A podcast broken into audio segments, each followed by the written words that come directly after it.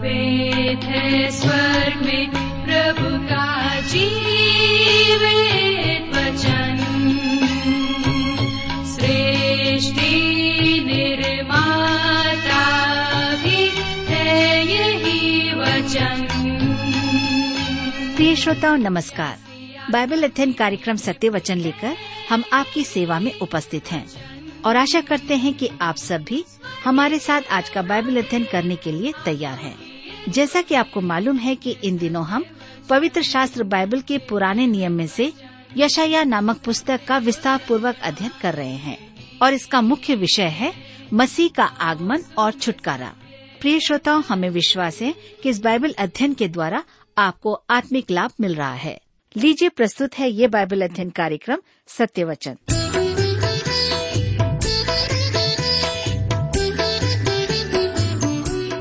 प्रिय मित्र यीशु के पवित्र और मधुर नाम में आप सबको मेरा नमस्कार।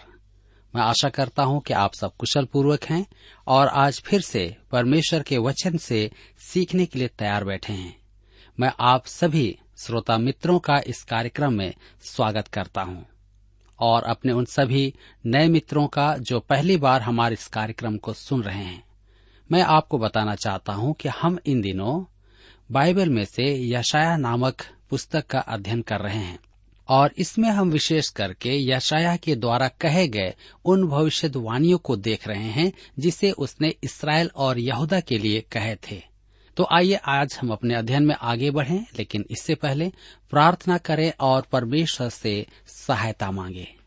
दयालु और प्रेम पिता परमेश्वर, हम आपको हृदय से धन्यवाद देते हैं आज के इस दिन के लिए, जिसे आपने हम सबके जीवन में दिया है। ताकि प्रभु हम आज पृथ्वी पर जीवितों के बीच में जीवित पाए जाते हैं। इस समय जब हम आपके वचन में से सीखते हैं, हमारी विनती है कि आप हमें अपनी बुद्धि, ज्ञान और समझ प्रदान करें। हमारे प्रत्येक श्रोता भाई बहनों को अपने अनुग्रह दें और विशेष करके उनके लिए हमारी प्रार्थना है, जो बीमार है, निराश है, चिंतित है, परेशान है या किसी प्रकार के मानसिक दबाव में है, पिताजी, आप उन्हें अपनी शांति प्रदान करें। आज के वचन से बोले और बातचीत करें। धन्यवाद के साथ प्रार्थना ईश्वर के नाम से मांगते हैं। आमीन।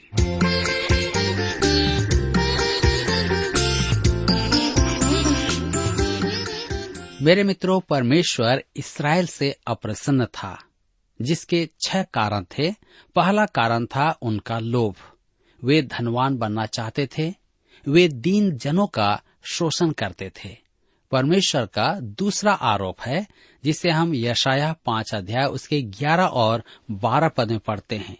हाय उन पर जो बड़े तड़के उठकर मदिरा पीने लगते हैं और बड़ी रात तक दाख मधु पीते रहते हैं, जब तक उनको गर्मी न चढ़ जाए।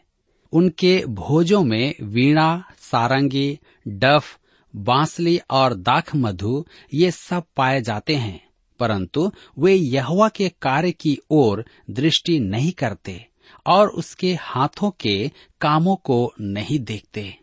ध्यान दीजिए, उनका दूसरा पाप था मदिरा पान और भोग विलास यह राष्ट्रीय स्तर पर पाप था, जिसके कारण उनकी आत्मिक अंतर्दृष्टि जाती रही है।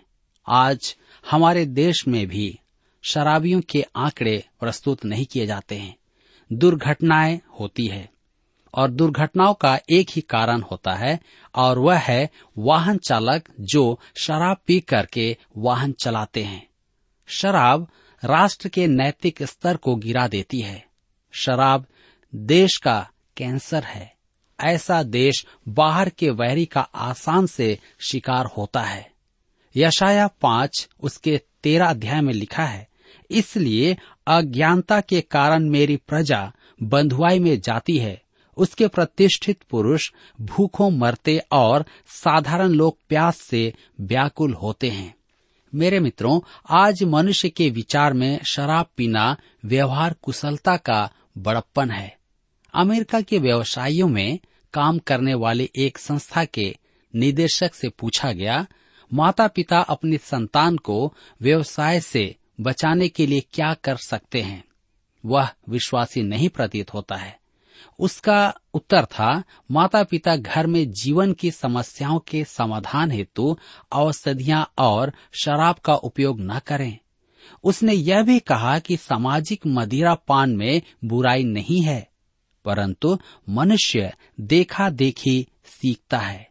वे युवक युवतियाँ जो नशे के वातावरण में बड़े होते हैं वे समस्याओं के आने पर नशा करने से नहीं चूकते हैं।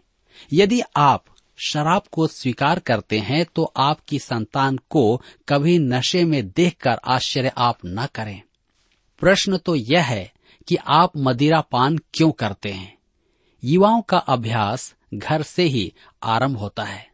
जब माता पिता जीवन की समस्याओं का सामना करने के लिए मदिरा का सहारा लेते हैं यही तो परिवार और देश के पतन का कारण होता है। शराब के कारण ही इसराइल का भी विनाश हुआ था।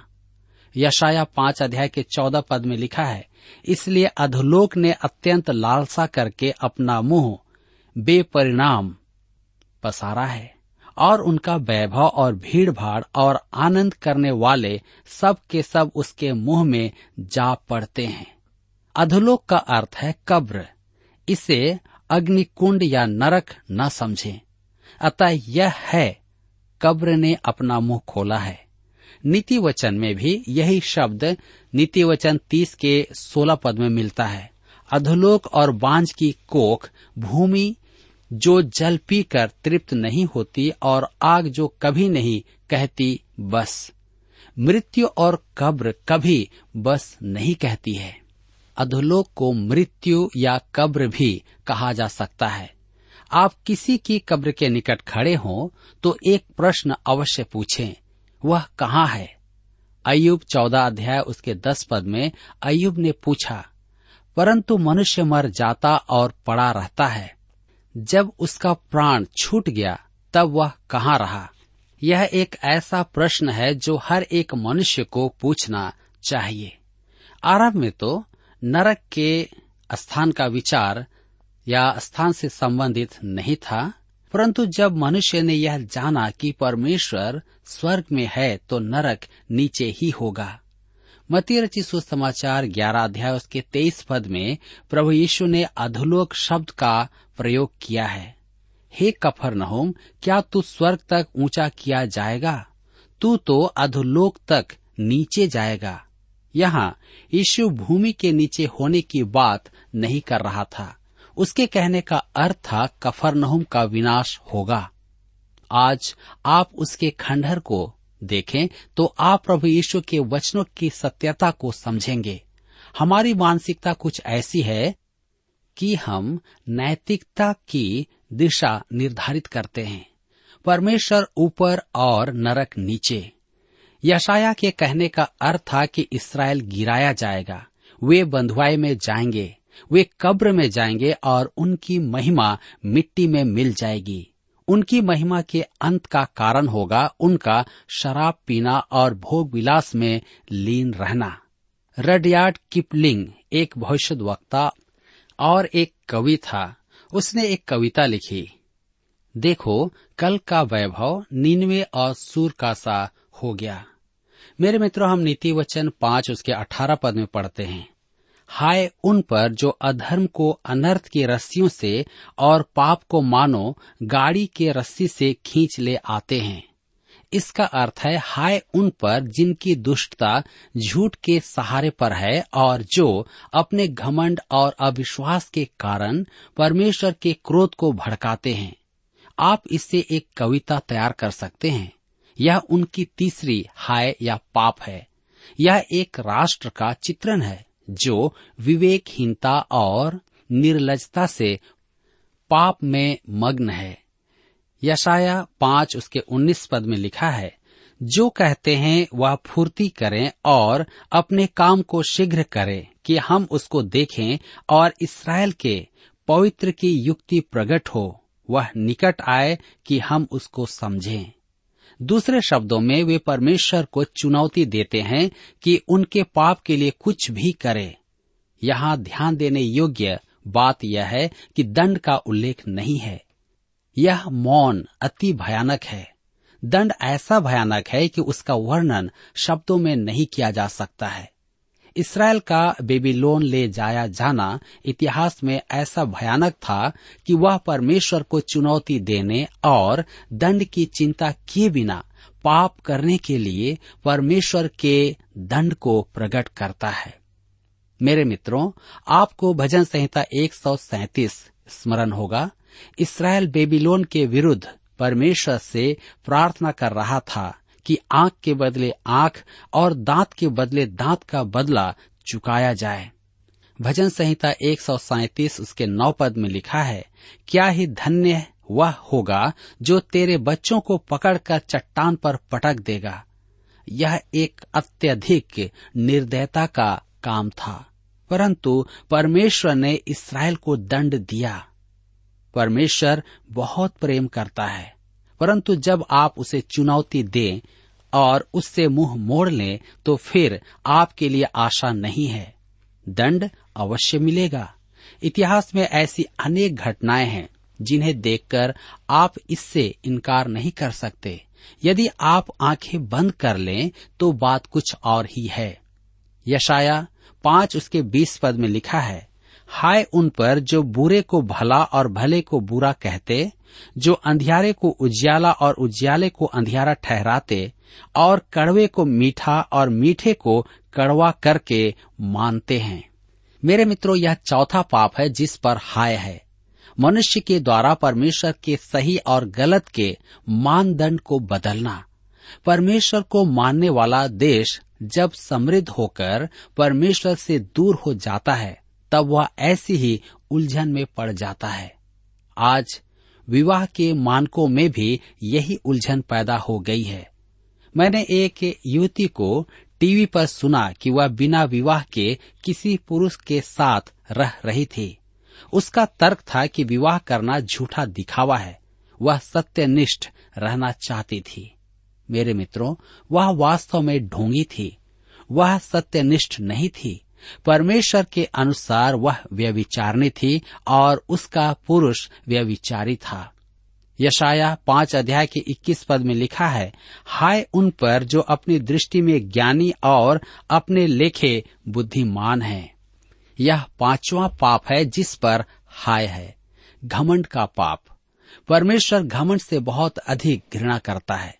नीति वचन छह अध्याय उसके सोलह और सत्रह पद में लिखा है छह वस्तुओं से यह बैर रखता है, वरन सात है जिनसे उसको घृणा आती है। अर्थात घमंड से चढ़ी हुई आँखें, झूठ बोलने वाले जीव और निर्दोष का लहू बहाने वाले हाथ। पहला तिमोथियुष तीन अध्याय, उसके छह पद में पौलुस लिखता है कि घमंड शैतान का पाप था। फिर यह कि नया चेला न हो। ऐसा न हो कि अभिमान करके शैतान का सा दंड पाए। परमेश्वर की घृणित वस्तुओं की सूची में घमंड का पहला स्थान है। मेरे मित्रों यशाया पाँच उसके बाईस और तेईस पद में हम आगे पढ़ते हैं। हाय उन पर जो दाख मधु पीने में वीर और मदिरा को तेज बनाने में बहादुर हैं, जो घूस लेकर दुष्टों को निर्दोष और निर्दोषों को दोषी ठहराते हैं। यह छठवीं और अंतिम हाय है। वे शराब के नशे में ऐसे सुस्त हो जाते थे कि वे न्याय का विवेक ही खो देते थे। अन्याय और दुष्टता का बोलबाला था और धर्मी जन पर झूठा आरोप लगाया जाता था, जैसा कि आज भी होता है। कोई भी देश जो नैतिकता के स्तर से इतना गिर जाए कि उसे सदाचार की चिंता न हो तो वह अधिक दिन स्थिर नहीं रहेगा। आज मनुष्य सही को गलत और गलत को सही कहता है। मैं अपने युवावस्था को स्मरण करता हूँ। जब मैं एक नाटक मंडली में था, मुझे अपने नाटक की एक पंक्ति अब भी याद है। गलत गलत है। होने से विनाश तक चाहे स्वर्गदूत समय से अधिक परिश्रम कर ले तो वे भी इसे न तो बदल सकते हैं और न ही बाल के बराबर कम कर सकते हैं। मेरे मित्रों, गलत तो आज भी गलत ही है। सफ़ेद को आप काला नहीं बना सकते, या कह नहीं सकते, सफ़ेद सफ़ेद है और काला काला है। यशाया पाँच अध्याय के चौबीस पद में लिखा है, इस कारण जैसे अग्नि की लौ से खूंटी भस्म होती है और सूखी घास जलकर बैठ जाती है, वैसे ही उनकी जड़ सड़ जाएगी और उनके फूल धूल होकर उड़ जाएँगे। क्योंकि उन्होंने सेनाओं के यहवा की व्यवस्था को निकम्मी जाना और इसराइल के पवित्र के वचन को तुच्छ जाना है, जैसे अग्नि की लौ से खूंटी भस्म होती है। पतन और क्षय की क्रिया चाहे धीरे धीरे हो, दिखाई न दे, दंड भस्म करने वाली आग की तरह आता है और टलता नहीं। यह परमेश्वर का क्रोध है जो दंड रूप में आता है। यह अंतिम दिनों में परमेश्वर के भयानक दंड की ओर संकेत करता है। मती सुसमाचार, बारह अध्याय उसके बीस पद में, प्रभु यीशु ने कहा, वह कुचले हुए सरकंडे को न तोड़ेगा और धुआँ देती हुई बत्ती को न बुझाएगा, जब तक वह न्याय को प्रबल न कराए। जी हाँ वह यशाया बयालीस अध्याय के तीन से संदर्भ दे रहा था। कुछ पाप मनुष्य पर अपना ही दंड लाते हैं, जैसे शराब पीने से और नशीली वस्तुओं का सेवन करने से होता है। मैं ऐसे अनेक उदाहरण दे सकता हूँ। उनके अपने जीवन में और उनके पारिवारिक जीवन में इस पाप के कारण विनाश आया। आज भी बहुत सारे परिवार विनाश की ओर जा रहे हैं सिर्फ़ और सिर्फ़ नशे के कारण, शराब के कारण। हमारे जवान भाई बहन इसकी ओर बर्बाद हो रहे हैं। मेरे मित्रों, इसमें परमेश्वर ने कुछ नहीं किया। धुआँ देती हुई बत्ती जल गई और कुचला हुआ सरकंडा मर गया। हम जो पाप करते हैं, वही हमें नष्ट करेगा। मेरा एक मित्र है। वह दंत विशेषज्ञ है।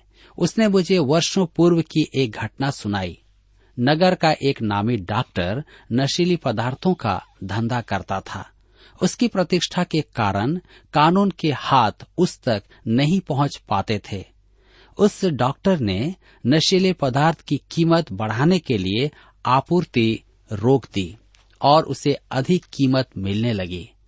नशीले पदार्थों की आपूर्ति रोकने तक उसे अपने पुत्र और पुत्री के व्यवसायनी होने का ज्ञान नहीं था। अपनी ही संतान को नशे का आदि देख उसे ऐसा आघात पहुँचा कि वह शीघ्र ही मर गया। आवश्यक नहीं कि परमेश्वर हर बार दंड अपने हाथ में ले। कई बार वह पाप को अपना काम करने देता है। आज शराब का पाप चारों ओर है। परमेश्वर को इस विषय में कुछ भी करने की आवश्यकता नहीं है। शराब अपना दंड स्वयं ले आएगी। उसका दंड मनुष्य विशेष को ही नहीं, संपूर्ण देश को भुगतना होगा। हमें देखना है और हम देखते आ रहे हैं कि शराब का सेवन धीरे धीरे बढ़ता ही जा रहा है। मेरे मित्रों, मैंने कुछ शराबियों को प्रभु यीशु को ग्रहण करते हुए भी देखा है, परंतु कुछ लोग मन परिवर्तन के बाद भी लौट जाते हैं। पॉलुस रोमियो की पत्री आठ अध्याय उसके बारह पद में यही कहता है हे भाइयों, हम शरीर के कर्जदार नहीं कि शरीर के अनुसार दिन काटें। दूसरे शब्दों में, शरीर को अपनी इच्छा पूरी न करने दें। अपने घर में बोतल न रखें, बोतल को तोड़ दें। हम पाप के विषय में अपने आप से धोखा करते हैं, परंतु कुछ पाप हम सब पर प्रभुता करता है। यशाया पाँच उसके पच्चीस पद में लिखा है इस कारण यहवा का क्रोध अपनी प्रजा पर भड़का है और उसने उनके विरोध हाथ बढ़ाकर उनको मारा है और पहाड़ काँप उठे और लोगों के शव सड़कों के बीच कूड़ा से पड़े हैं। इतने पर भी उसका क्रोध शांत नहीं हुआ और उसका हाथ अब तक बढ़ा हुआ है। इस कारण यहवा का क्रोध अपनी प्रजा पर भड़का है। यह पद उन लोगों के लिए विचित्र प्रतीत होगा, जो परमेश्वर के प्रेम के बारे में बात करते हैं। परमेश्वर का प्रेम सच्चा है। आप उसे प्रेम करने से रोक नहीं सकते हैं। परंतु, मेरे मित्रों, परमेश्वर पाप से घृणा करता है। यदि आप उससे प्रेम करेंगे तो भी वह आपसे प्रेम करेगा। परंतु आप उसके दंड का विचार मन से न निकाल दें। परमेश्वर का क्रोध उसकी प्रजा पर भड़का है, उनके पड़ोसी राष्ट्रों पर नहीं। उसने उनके विरुद्ध हाथ बढ़ाकर उनको मारा है। यदि इसराइल परमेश्वर के निकट आ जाता और उस पर भरोसा रखता तो वह उन्हें बचा लेता। यशाया की पुस्तक में परमेश्वर के दंड का वर्णन है, परंतु उसके अनुग्रह का भी उल्लेख किया गया है। परमेश्वर की व्यवस्था और उसका अनुग्रह परस्पर विरोधी नहीं है। यदि आप पाप में रहना चाहते हैं, यदि आप उसके अनुग्रह को अस्वीकार करते हैं तो आप परमेश्वर की व्यवस्था को देखेंगे कि वह कैसी है। शेष अध्याय में हम परमेश्वर के दंड का भंडारण को देखेंगे। यशाया पाँच उसके तीस पद में लिखा है उस समय वे उन पर समुद्र के गर्जन के समान गर्जेंगे और यदि कोई देश की ओर देखे तो उसे अंधकार और संकट देख पड़ेगा और ज्योति मेघों से छिप जाएगी। आज के इसराइल देश को ध्यान से देखें। इसराइल का भ्रमण करने वाले कहते हैं, वह निश्चय ही अति अद्भुत प्रदेश है। हम भविष्यवाणी की पूर्ति को देख सकते हैं। वे फिर से अपने देश पर अधिकार कर रहे हैं। परंतु मैं उसे ऐसा नहीं देख पा रहा हूँ। मैं अंधकार से घिरे हुए लोगों को देख रहा हूँ। मैं परमेश्वर से रहित लोगों को देख रहा हूँ। मैं अशांति में वास करने वालों को देखता हूँ, जिन्हें परमेश्वर की आवश्यकता है। वे भय में वास कर रहे हैं। उस देश में उन्हें खतरा है। यह परमेश्वर का दंड है। मेरे मित्रों, आज मेरे और आपके जीवन में भी ऐसी बातें हैं। हम परमेश्वर के निकट अपना जीवन डर और भय में नहीं बिता रहे हैं और हम उन्हीं कार्यों को कर रहे हैं जिसे परमेश्वर अप्रसन्न होता है। और निश्चय जानिए कि इसका दंड मुझे और आपको अवश्य ही मिलेगा, क्योंकि परमेश्वर पाप से घृणा करता है। जितना अधिक वह मुझसे प्रेम करता है, उतना ही अधिक वह दंड भी देना जानता है। क्या आज आप किसी प्रकार के पाप में जीवन जी रहे हैं? हो सकता है आपको नशे की आदत है, जो आपके शरीर को दुर्बल बना रही है। हो सकता है कि आप व्यविचारी जीवन जी रहे हैं। हो सकता है कि आप में घमंड है, ईर्ष्या है। आज परमेश्वर के पास आए और कहें, प्रभु, मैं इससे छुटकारा पाना चाहता हूँ, चाहती हूँ। मैं इस दंड का भागी होना नहीं चाहता, नहीं चाहती। आप मेरी मदद करें। जब आप प्रार्थना करेंगे, परमेश्वर निश्चय ही आपकी सहायता करेंगे। मेरे मित्रों, यहाँ पर आज हमारे अध्ययन का समय समाप्त होता है। मुझे आशा है कि इस अध्ययन के द्वारा आपने अवश्य ही अपने जीवन में आत्मिक लाभ प्राप्त किया है। प्रभु, आप सबको आशीष दे।